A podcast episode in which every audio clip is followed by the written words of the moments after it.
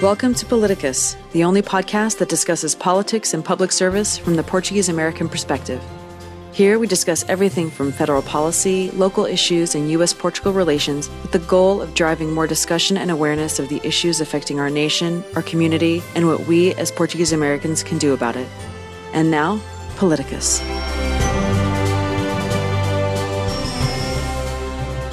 Welcome, everybody, to another episode of Politicus. My name is Angela Simões, and I'm here with my most awesome, esteemed co host, Denise Borges. Hi, Denise.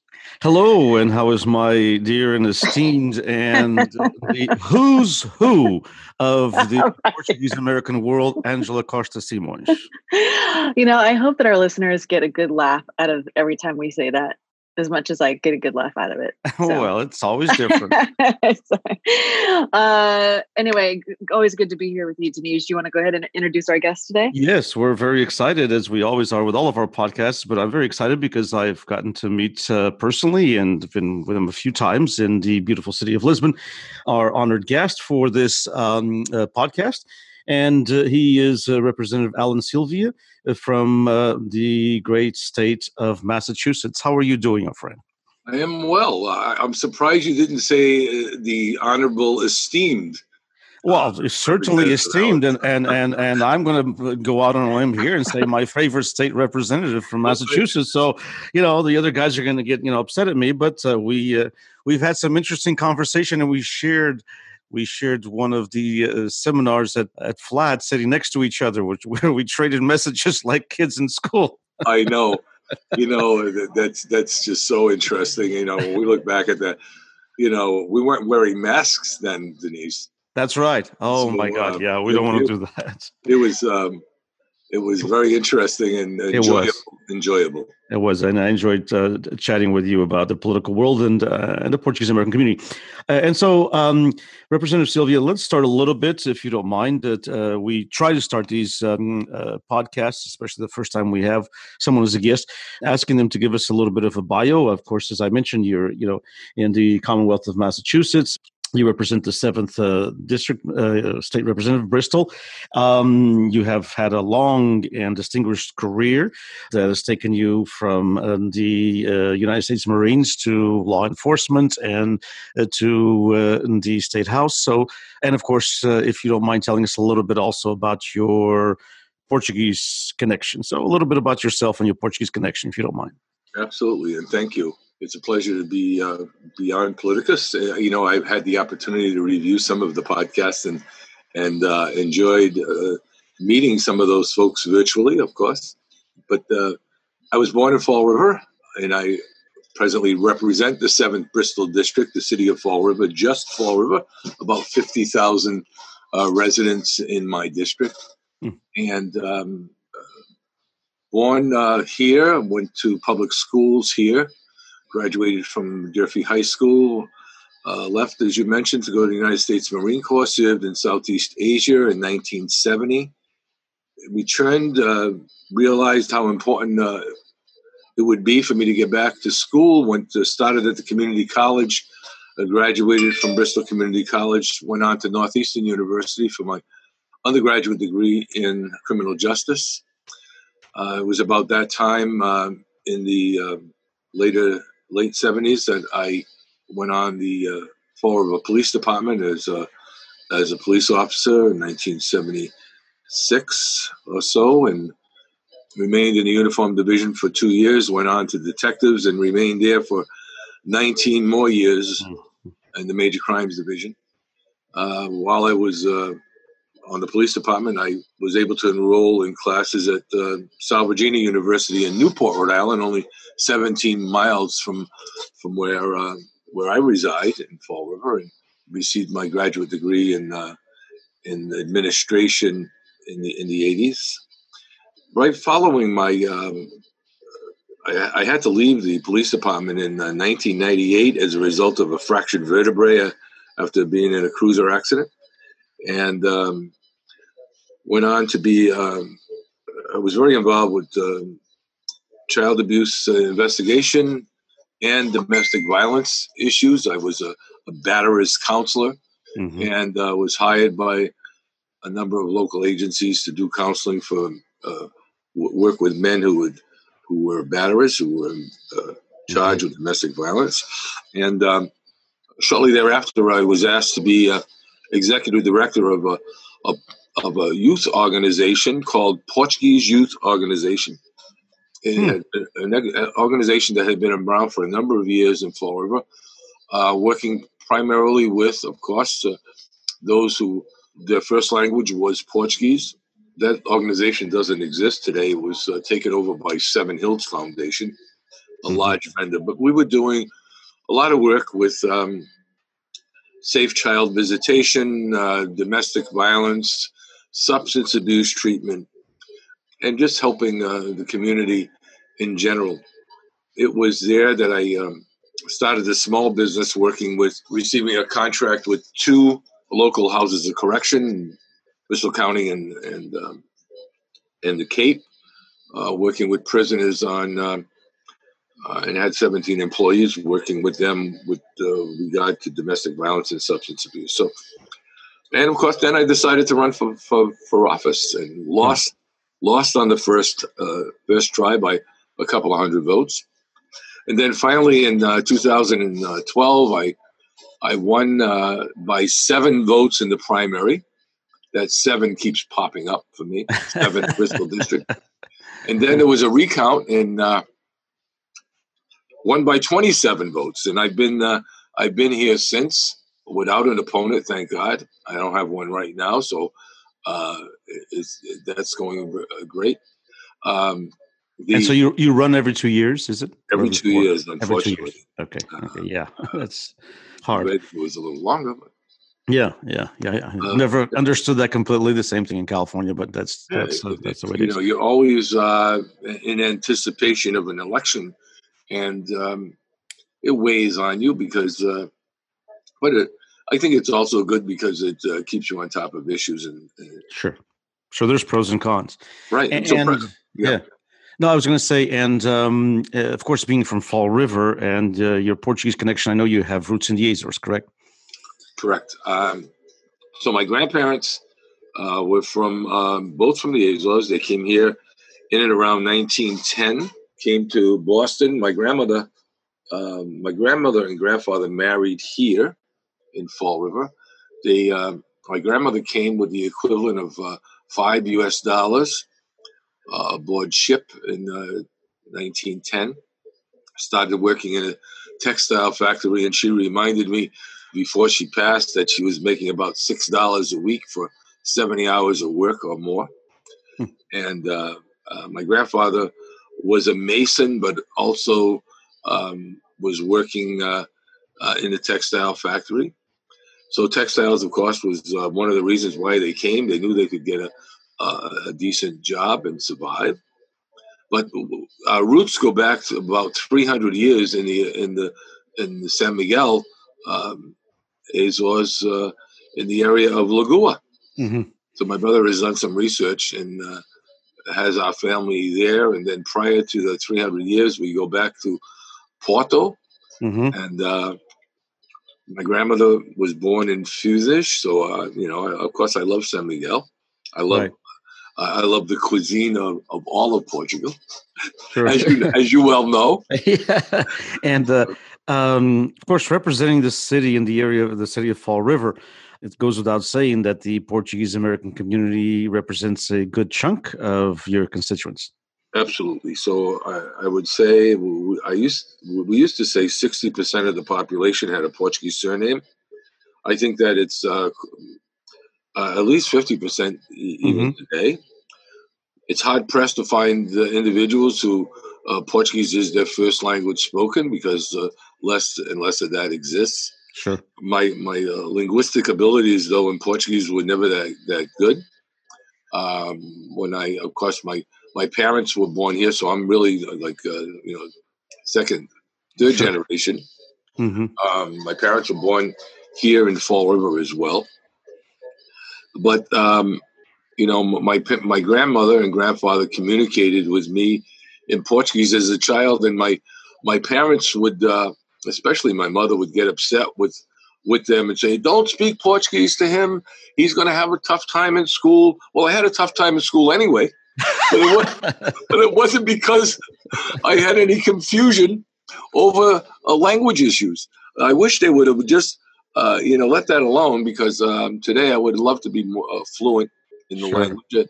I certainly understand uh, uh, lots and throw in an occasional uh, word it was uh, it was a different time and people wanted to be part of america you know and it was a different time politically as well you know it's just not it was uh, and it was a time also that people actually didn't believe uh, wholeheartedly that knowing you know another language um, would hamper you or would would would be something that that wouldn't be an upper hand when you went to school. It's totally different today as we all know but you know when we talk about 40 50 60 years ago it was a different situation yeah. Sure we're talking in the in the uh, you know uh, mid 50s you know i was uh, born in 51 so in sure. the mid 50s and late 50s we we also had in fall river like in many other places today we talk about bigotry and prejudice. Uh, we we had lots of that uh, within our uh, you know the, the, issues of you know we had the, the French section of Fall River, we had the the uh, Irish section of Fall River. You know uh, they would uh, occasionally say negative things about the Portuguese community. Right. Right. so I grew up with that, and and um, some of those those things that happen that you know you that stay with you you know i i remember going to my mother and asking why they, there was a, a french parochial school about two blocks from my house and as i go to school they, i'd say mom why are they calling me a black portuguese hmm. you know and and you know isn't hmm. that when you yeah. think about that yeah uh you know i mean uh, uh very interesting uh I look back at those things now today, and uh, of course, uh, today we, we have no specific neighborhood uh, in the city where you could say it's primarily Portuguese. It's it's primarily Irish. Today we're we're, we're a melting pot in, in our community. So it's uh, it's less segregated today, Representative Silvia, than it was, you know, 45, 50 years ago. Absolutely. So okay. yeah, it's it's it's very much very different than it was then. Mm-hmm. Um, what we have lost, of course, is some of those cultural issues. You know, although we have, I'm going to say some of the best Portuguese restaurants in New England.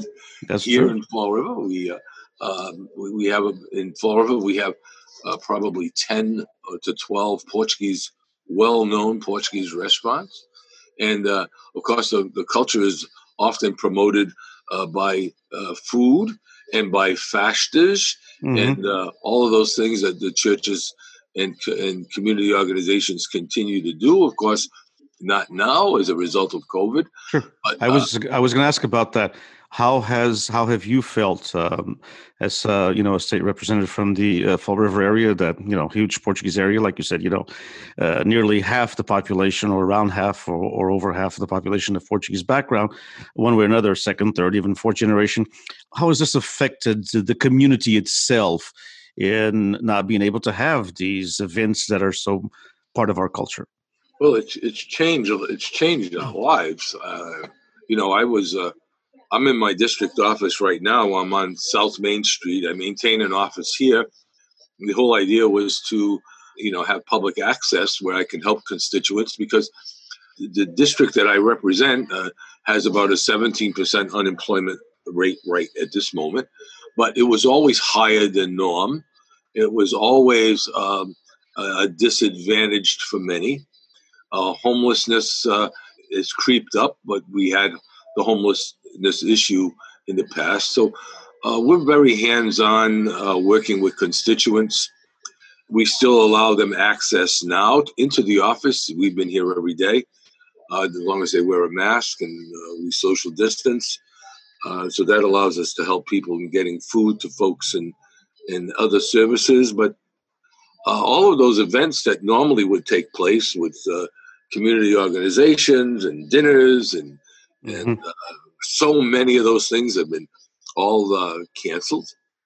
We're seeing we're seeing it creep up a, a little now, but we'll we're still not to anywhere close to uh, meeting uh, openly uh, as we had uh, several months ago. Do you think? It, do you think that some of these events will will return like they were, or will it have some kind of an impact? I do, do think okay. they're, they're going to return because, um, you know, the, the church sponsored many of these organizations, these events. Mm-hmm. these fashtas. I, I do think that that will return for a number of reasons, of course, for the raising of, of necessary resources that um, you know they haven't been receiving, but also uh, we have the great feast of the Speech Saint, the Holy mm-hmm. Ghost, uh, that takes place every year. That had to be canceled this year for the first time. That is usually one that draws thousands of people from Canada, from all over the United States, uh, to the city. Um, that didn't happen this year. One of the biggest issues that I have uh, about that, and overall, is the fact when I say a loss of those cultural and those traditions that are so important. When I think of you know the t- traditions of, around the church, the speech saint, I see some of that being lost hmm. with um, as uh, more and more people uh, assimilate to you know being in the United States and losing their their, their grandparents and family was what held some of those traditions together. And I, I really don't want to see that uh, disappear because it's so important to us. Mm-hmm, mm-hmm. Uh, culture. Take a little bit, um, as as you mentioned, you were in uh, law enforcement all those years, and, and all the years that you did, you know, with the abu- abuse and and and counseling. And um, what uh, what was the major reason that drove you to run for political office? We have always uh, young people and not so young uh, who listen to the podcast, and uh, you know we are in a political climate again. You know, many people actually here in the West Coast and even throughout the, the, the East Coast as well, and throughout the United States, are kind of thinking of uh, you know maybe running for something uh, this uh, fall. Um, there's lots of offices are open, and uh, in some areas uh, they can still file for it, uh, especially for local offices. What made you take that step into uh, running for the state house, and uh, and uh, were there any particular kind of issues that drove you into that? So there were always I always had uh, an interest in politics, in, of course uh, local politics. Always very interested, even even in high school, uh, listening in the evening to radio, to what was going on nationally and and locally but I, I became uh, involved, immersed in local campaigns. Um, a matter of fact, the seat that I hold was held for 30 years by State Representative Robert Correia, someone who was well known in the in the Portuguese community and even in the uh, uh, in the 1970s with FLAD, and he started the first Portuguese Heritage uh, event day at the State House. He was the he was the uh, author of that, and uh, so I I hold that district. So I was very involved at age 12 in his campaign, wow. and every year would be involved uh, uh, very close to that family, and still with him today. He is on an age; he's retired, of course. I speak with him probably once weekly. Uh, he lives about uh, a half a mile from where I'm sitting. So uh, even back then, he was a CYO director, and that's how I became involved. Catholic Youth Organization, involved mm-hmm. with again with the church, uh, parish life and church, and the Portuguese community were very close. You know, uh, that was uh, lots of our activity was uh, with uh, CYO and uh, the involvement with, with, with church and, and, family. So um, I go back way back at age 12, 11, working on political campaigns, holding signs, and I continued doing that uh, for a number of years, right up until very much involved, even when I was on the police department in local campaigns, and mm-hmm. and decided uh, shortly thereafter that I didn't feel that we were having, we had the representation that we should have had here after after Representative Correia left. He became mayor of the city of Fall River, and that's when I decided to to run for office. But I have to tell you a funny story of my grandfather, who who uh, primarily spoke just Portuguese. He would. This is so important, and I tell this story story always when I'm on the local radio about voting and the importance mm-hmm. of voting. And I would I would say he seldom wore a tie, but on on one occasion when I went to him at probably the age of I don't know eleven or twelve, I said, "Vavu, why do you have a gavata on?" He would say, "Because today I vote." I'm not wow. sure he knew even knew who he was voting for, but he knew the importance of voting. That's lovely. and and uh, I'll never forget that story. I, I probably repeat it a couple of times a year when I'm on local radio and we're trying to get people to vote because it's so very important uh, to get out there and cast that vote. So it's something that I continue to do. I'm I'm actually uh, I'm very involved with in, on social media, as you probably know. I yeah. I try to post two or three things a day, and uh, uh, because I always say if you don't they don't see you on social media, it didn't happen. Sure. Well, yeah, and and it's right? the way so, it's the way people communicate. You can't fight it, you know. They, so they can't say, "Where's Representative Silvia been? Yeah. What has he done? What does he do?" Well, they know what I did in the morning. They know what I'm doing this afternoon. They know I'm on a podcast today. They know, you know. So I think that that that is important for people to realize, especially during this period of time, during when we're involved and so heavily involved with what's happening with uh, COVID uh, uh, everything's politicized. Are the schools opening? Are they closing? Uh, we just the governor just made an announcement here in Massachusetts yesterday that you know if you go to Rhode Island because their numbers have increased, well, you have to quarantine for 14 days. Except uh, my district is uh, right now. I'm two blocks from Rhode Island. Right. So these people shop in Rhode Island. So we're, we're sending a letter out today to the governor to clarify that because if they're in Rhode Island for less than 24 hours, then they don't need to quarantine for 14 days. So I got people calling me here, you know, saying, uh, "What do we do?" You know, I, my my brother, my, my son lives uh, in Tiverton. Uh, that's uh, three minutes from here. Uh, do I have to quarantine for 14 days, or am I going to be fined $500? Yeah, well, and aren't so, there people that like live in one state and work in the other because absolutely. you are so close? Absolutely. So that would affect right things so too. Yeah, we just want some clarification because uh, right now the director says if you know if you go to Rhode Island, you you, you have to be quarantined. Well, you know there should be some you know if it's less than 24 hours, then there's no need to quarantine. You you know if you uh, you're social distancing and you're wearing a mask and you and you're washing and sanitizing your hands and uh, you know it, it, shouldn't be any difference. So we have a, a, number of border communities like mine, border districts that uh, you know these people are there's there's there's no uh, checkpoint Sure. And sure. there's also no COVID police. well, fortunately, mm-hmm. but but you know when you say that there is uh, there's one thing that I wanted to discuss with you because uh, you know we trust your opinion and we and and your many years of service uh, um, at various levels and certainly in the state house. And so close that you are to your constituents and that's you know kudos to you but as you know, uh, following politics since the age of 11 and 12, you know, at a national level, there's been, and, you know, PALCUS just had a webinar, Angela and I just had a webinar with a local doctor from originally from Rhode Island, Dr. Amaral, who now uh, resides in Florida, very well known in the East Coast and he was talking about the differences between Portugal and the United States and how um, it was made a very you know uh, high priority in the public health issue, and then all political parties in Portugal just went along. Um, here, we've at a national level, we have such a division. You know, one party you know promotes masks, the other party doesn't promote masks. One party does this, one party does that. It's kind of an antagonism all the way through. But the numbers in your state in Massachusetts have been really well. And it seems like, although it's a very, very heavy uh, Democratic state um, with a Republican governor right now, um, there's been some work that uh, both parties have been able to come together in Massachusetts. How have you made that happen? Well, uh, you know, it's uh, it's it's worked well. Um, you know, we have uh, there are 160 members of the House. They're representing our 360 communities um, districts in the Commonwealth. Mm-hmm. Uh, there are about 24 Republicans. Right. Um, so you, you have a very, very large uh, supermajority, as we mm-hmm. call it here in California. Uh, but you're working with a Republican governor. Absolutely. And we, we work well together. You know, it isn't that, uh, I always tell folks, uh, it isn't that, uh, uh, that what we see, what you see in Washington that animosity doesn't exist with us.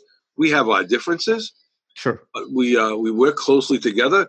Uh, I sit in the section, uh, the second uh, section in, in, in, the in the in Boston, uh, in the uh, chamber, where I'm mm-hmm. surrounded by Republicans, and some of them are my best friends. I'm also considered a moderate, so I'm not mm-hmm. I'm not the you know the far left socialist. I'm I'm not there. Uh, I'm, I'm more in the middle. And I think the older I get, the more conservative I become. Sometimes. Don't. but these are bizarre times. We're living in bizarre times, you know. With the the anti-police movement, the uh, right. it's like the it's like the sky is falling. So every day is a new twist. Some things you never thought were going to happen. But it seems like it seems like in Massachusetts, uh, quite the contrary of some other states, um, and especially as you mentioned, as a national state, you've been able to, and and this has happened before. Massachusetts has always been a very democratic, you know, whether moderates or you know uh, uh, progressive, but very democratic state. But you've you you're you're well known at the national level for having your most famous uh, Republican governors, not just the one now, but Mitt Romney, you know, many years ago. Uh, and so, um, and it seems like yet you've been able to do work and where right now it's uh, and it's not something new you know it's not something of this administration at a national level it happened also with the with the obama administration and a couple others as well but um, it, seems like you've been able to do uh, when i say you massachusetts has been able to do work and yeah. to take care of the people's business uh, and to you know and to come to some kind of consensus mm-hmm. we have uh, you know just last week uh, we were in session every day and evening a matter of fact, Friday evening, we went into Saturday morning at quarter of one hmm. uh, to pass an environmental, uh, some environmental legislation. We had the police reform issue, which was very controversial. Uh, that wasn't a clear cut vote. It was, uh, you know, I was a part of the opposition in that. I, I voted no. Uh, it still passed, uh, but is in conference committee now with the Senate, going to the governor the governor we suggest will probably veto some items in that around qualified immunity, which is uh, uh, one of the one of the, the issues that is uh, uh greatly uh, uh, concerning concerned by many law enforcement and, and mm-hmm. others. So w- we don't always um, see perfectly eye to eye, but we have a great relationship with our governor. He has been open to Democrats and Republicans alike. Mm-hmm. And um, you know, it's not unusual to get a call from him. Uh, I, I, love the story that I tell. I wish my mother was alive so that I, I could tell her that I walked out of the elevator and I ran into the governor on my way to, to a speaking engagement with veterans. And the governor said, uh, Are you going to the same place I'm going? And I said, Yes, I am. He said, What should I say? I love that. Governor's asking me what to say. I would love my mother to hear that. well, but he's a, he's a he's a wise man. He knows you have those votes. so, but no, so we, we we were able to do this. It's it's very disheartening when you see what's happening in Congress right at the moment, mm-hmm. and you see the inability to work things out and to negotiate. You know, mm-hmm. mm-hmm. uh, mm-hmm. those are the things that are disturbing to me. I'll be glad when this election is over. Sure, because we can get. We're not sure. People are confused more and more uh, no matter what they watch, uh, if it's CNN, uh, MSNBC, or Fox, they, they, they're totally confused. Um, and uh, it's going to be interesting after this is over. Mm-hmm. You know, for those of us who, who follow the news, read the newspaper, uh, and uh, you know enjoy that, much of the population, you know, um, are concerned of what they're going to eat today and what time they're getting home from work. Sure. Uh, they're not so concerned with the intricacies of, of what's going on in government, and sure. and uh, the, so they're they're lost uh, when it comes down to you know how how these states that are struggling are going to be assisted by the federal government. They need there needs to be a stimulus for them if we're able to take care of our communities. So uh, we're fortunate in Massachusetts that we have a 3.5 billion dollar uh, rainy day fund. Uh, mm-hmm and uh, but other states don't have that uh, you know that same uh, issue. Uh, and and of course that may seem to be a lot of money, but it can go by really. Oh, quick. Goes, that goes by quick. Yeah, uh, you know it's like having three dollars and fifty cents in your wallet. Sure. Yeah. Mm-hmm. Calif- uh-huh. California had a very, very large rainy day fund that it seems like it's going to be gone if nothing changes in, in the next, you know, year and a half, basically. So uh, uh, one of the one of the issues that I also wanted to get your opinion on because of your and I know uh, Angela, we're almost running out of time, but I'd like to get to uh, representatives' take on this. I know your experience in, in in law enforcement, and of course within your own party, you are a registered Democrat, and you're and you're staying close to the, your community, having your office open and doing everything that you do, and from the social media posts to the presence, you know, physically is of course one of the reasons why you never have, or very, very rarely do you have opposition, and kudos to you for that. But um, within the you know, after the uh, uh, the death of George Floyd and some of the other happenings that you know went through you know happened throughout the, the country, there's been of course a lot of different things about you know uh, analyzing law enforcement, and I you know as you mentioned you're you're more on the moderates to conservative side of the Democratic Party on that. What is, what what is your are your feelings on the issue of defunding police, and is that being misunderstood? Uh, being misunderstood. You know, I, I, of course, like, and I speak with law enforcement officers not only throughout the Commonwealth. I happen to be the vice chair of the Joint Committee on Public Safety, 24 years as a police officer. So, uh, and I've had the opportunity to speak to uh, law enforcement professionals, uh, you know, in other states. What happened with with, with George Floyd is, is a travesty. It, it was murder. Uh, and I haven't spoke to one law enforcement professional who disagrees with that.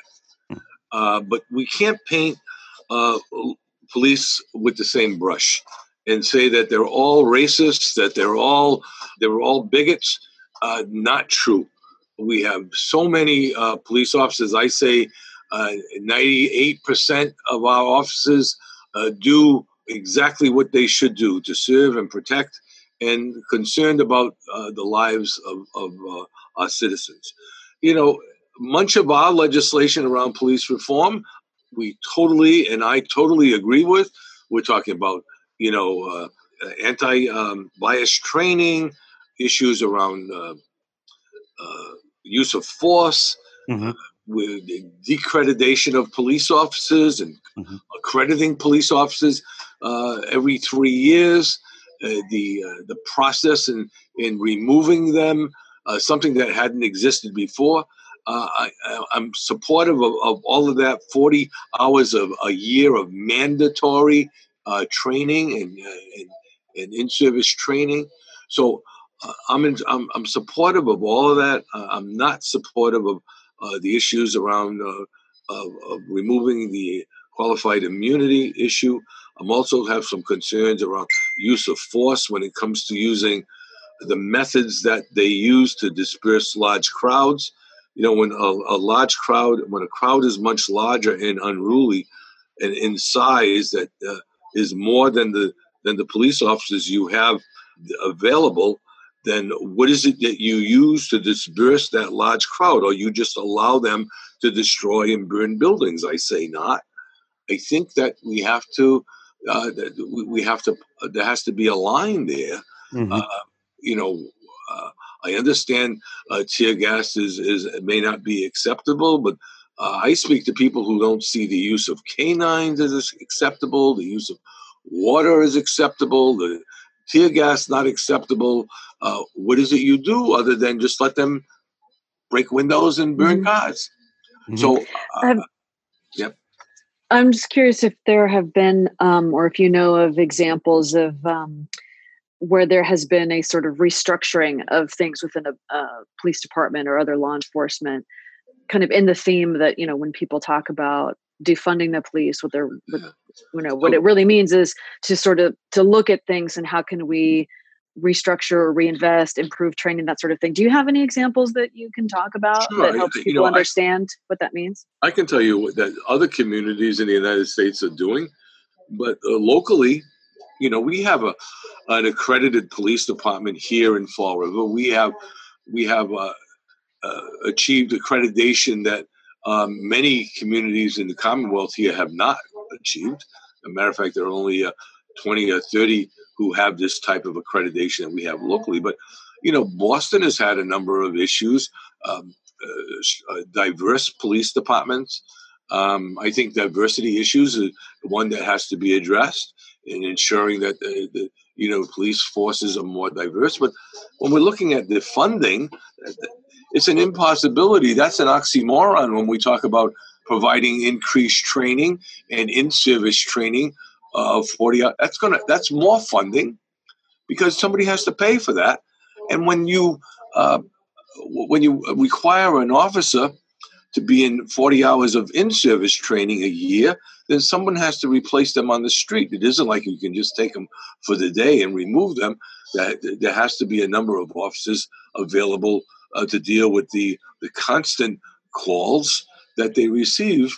It would be great if there was a uh, you know someone talk a mental health team that goes out to deal with those social issues that really police shouldn't deal with. But we train our police to really do everything. They're they're uh, you know mental health counselors. They they have to be social workers. They have to be um, uh, you know you name it. Uh, so it's a very difficult job. They don't feel that like they have the support of many in the community now. They feel, you know, eight weeks ago, uh, prior to to George Floyd, eight weeks ago, police in our country were being hailed as heroes. They were first responders. Today, it's it's it's a different story. So you know, it's an issue. I hope that that we can. Uh, uh, I, would like to think we're, we're going to deal with it in the in the right way in the Commonwealth. Although we're still going to have a, a vote on this police reform legislation, but it's something that you know as we look at a nation, we see a great deal of stress on uh, how we how we protect uh, our citizens. Indeed, and I think that uh, although a lot of these are, as Angela was asking, is a lot, a lot of these issues are local issues, but we do have we do have you know the, the the the, national government does have a role in it as well and especially when it comes to fund especially when it comes to funding for all of these things that you so uh, pointedly mentioned. I mean if you want the police to have training you know it's not like you know those neighborhoods are going to be now unprotected for 40 plus hours you know i just give you a quick example. When i was on the police department in fall river we had 250 police officers. Today they have 210. Hmm. You know how you know, our population really hasn't hasn't decreased in in in those uh, those 30 years. So uh, you know they're, they're, multitasking. They're doing a number of community service. Um, much uh, where they attend neighborhood meetings. This this is something we never did back then. So things have changed. You know, uh, uh, it's very different. I just I just want to. Uh, I know the importance of, of, of, of dealing with uh, systemic racism in the country, but I also want to uh, make sure that uh, we just don't throw the baby out with the bathwater. Correct. And I just want to say before I know you, we're probably going to run out of time. I could I could go on for another hour, you know. I know you could, and it's and it's always fascinating talking to you. just wanted to say how important I think FLAD has been. I mean, look, we've had the opportunity, you and I, to meet there. We sat together at those uh, meetings. You know, um, my first impression sometimes when I'm invited to go uh, to a conference or uh, is uh, you know, you're going to get a lot of information that you really can't use. Mm-hmm. Not the case. Uh, not the case when we've been with FLAD. Those those uh, daily um, meetings we've had, we had the ability, as you can recall, to be with uh, the Secretary of, of, their Defense, the Secretary of State, to learn more about what was going on uh, with uh, the European economy, um, energy, there's so many issues that really have made a difference uh, for me. And I know to the members of the Portuguese delegation in the United States mm-hmm. that really so important. You know, when I when I look back at that, of course, uh, we didn't we weren't able to go this past year because of uh, COVID, but it's uh, really incredible the the relationships we have made and, and the importance of that in keeping our uh, our culture strong and our countries united uh, working together. You know, I, I, keep I get a flashback of of Lajes, Lajes, the you know our airbase in Seda, and what went on with that issue. You know, uh, and, and I'm happy that we're we're still involved with that because we, you know, when we see the strategic importance of that, um, I'm very happy that we're still there. Mm-hmm. Uh, you could see the Chinese scooping that up in a second. I think we had lots of conversation about that when we were when we were in Lisboa. But uh, uh, you know, I, I, think our advocacy helped uh, in, in, in, ensuring that that would uh, remain a, a place where we would have that connection. And how important to you that uh, since you mentioned FLAD, I'm glad you did. Uh, um, how important to you uh, was that the other aspect that's always mentioned about these legislative dialogues, which is, of course, the largest delegation uh, was from Massachusetts because that's where we have right now the largest number of Portuguese Americans serving. But you know these contacts that you made with people all the way from uh, not only your neighbors uh, in Rhode Island, you know, Connecticut, uh, from California, the the the the, the sitting congressman, um, Virginia, etc., uh, Pennsylvania. So because so it's important. it's a time that you know you even though you might be close to Rhode Island to Massachusetts, but you don't have a lot of time to spend to do these networking with other Portuguese Americans who are in public office. We would have never had the opportunity to meet uh, some of our counterparts, uh, our colleagues in other states who have uh, some of the same issues and and the same concerns, not only about uh, what's happening, uh, you know, with Portuguese Portugal in, in U.S. relations, but what's happening in our own states and communities that uh, we have benefited by to our meeting uh, and our conversation and our continued connection. You mm-hmm. know, uh, you know, there's nothing like that face-to-face opportunity to sit with, like you, for example, and uh, and the uh, you know, and, and Congressman uh, Costa uh, and, and, when I think of Dan DaPonte, who's no longer a senator in Rhode Island, but he, he played a very important role in, mm-hmm. in uh, you know our relation. We still we still maintain communications. Uh, I know he's constantly on my Facebook page making comments, and and we uh, we're, we're, constantly communicating. But uh, with so many others in the United States, Devin Nunes, mm-hmm. Devin Nunes, uh, you know, showing up at our meetings and and participating in in conversation with us um, all uh, brings us closer together. And and um, I have to thank uh, uh, for that opportunity, uh, uh, and, and, I look forward to his meeting again. Well, Angela, I think we well, are coming yeah. up on time. Yeah, we could yeah, continue because there's like three or four other issues, but uh, we've we've already gone over about twelve or fifteen. We covered minutes. a few. We covered a few. That's yes, that's okay. We will just have to have you back on. I'd be happy to um, again. I think. I, this, I, yeah, I think I'd love to have you back on. Uh, to and I know Angela as well. We'd love to have you back on, especially to deal with issues of law enforcement because there's a lot of different myths yeah. that need to be uh, addressed. Anyway, I would be happy right. to do that. And again, I want to thank you and Angela for allowing me to come on the podcast. I think what you're doing is is very important uh, for us, for for not only Portuguese American legislators, but everyone who represents and tries to uh, improve the quality of life for uh, for Portuguese Americans and others in, in, in, this in our great nation. Well, thank you very much, and thank you for your time, uh, Representative Silvia. We really appreciate it, and uh, hopefully, we'll get to see you soon in person again. You know sooner than than before. And thank you to everybody out there who uh, listened in and joined us for another conversation on politicus. If you haven't hit subscribe please do so now and share this podcast with friends and family so that we can uh, engage more people in the conversation about getting more portuguese in uh, public active in public service. And if you have a few minutes please uh, leave us a review on itunes. It actually helps more people find us. And again having as many people people in the conversation as possible is really is what's going to make a difference in our community and, and the community at large. So um, thank you again. Thank you, Denise. Thank you, Rep. Silvia. And until next time, take have care. A great day. Thank you so much. Thank Stay you. Bye bye. Thank you for listening to Politicus, the official podcast of PALCUS, the Portuguese American Leadership Council of the United States. PALCUS is the premier national organization representing the interests of the Portuguese American community at large. To learn more about PALCUS and how to become a member or to make a donation, visit www.palcus.org. To submit feedback or suggestions about the podcast, email us at palcus at palcus.org. The views and opinions expressed by the hosts and guests of the show are not endorsed by Palcus. Politicus is made possible through the support of the Luso American Development Foundation.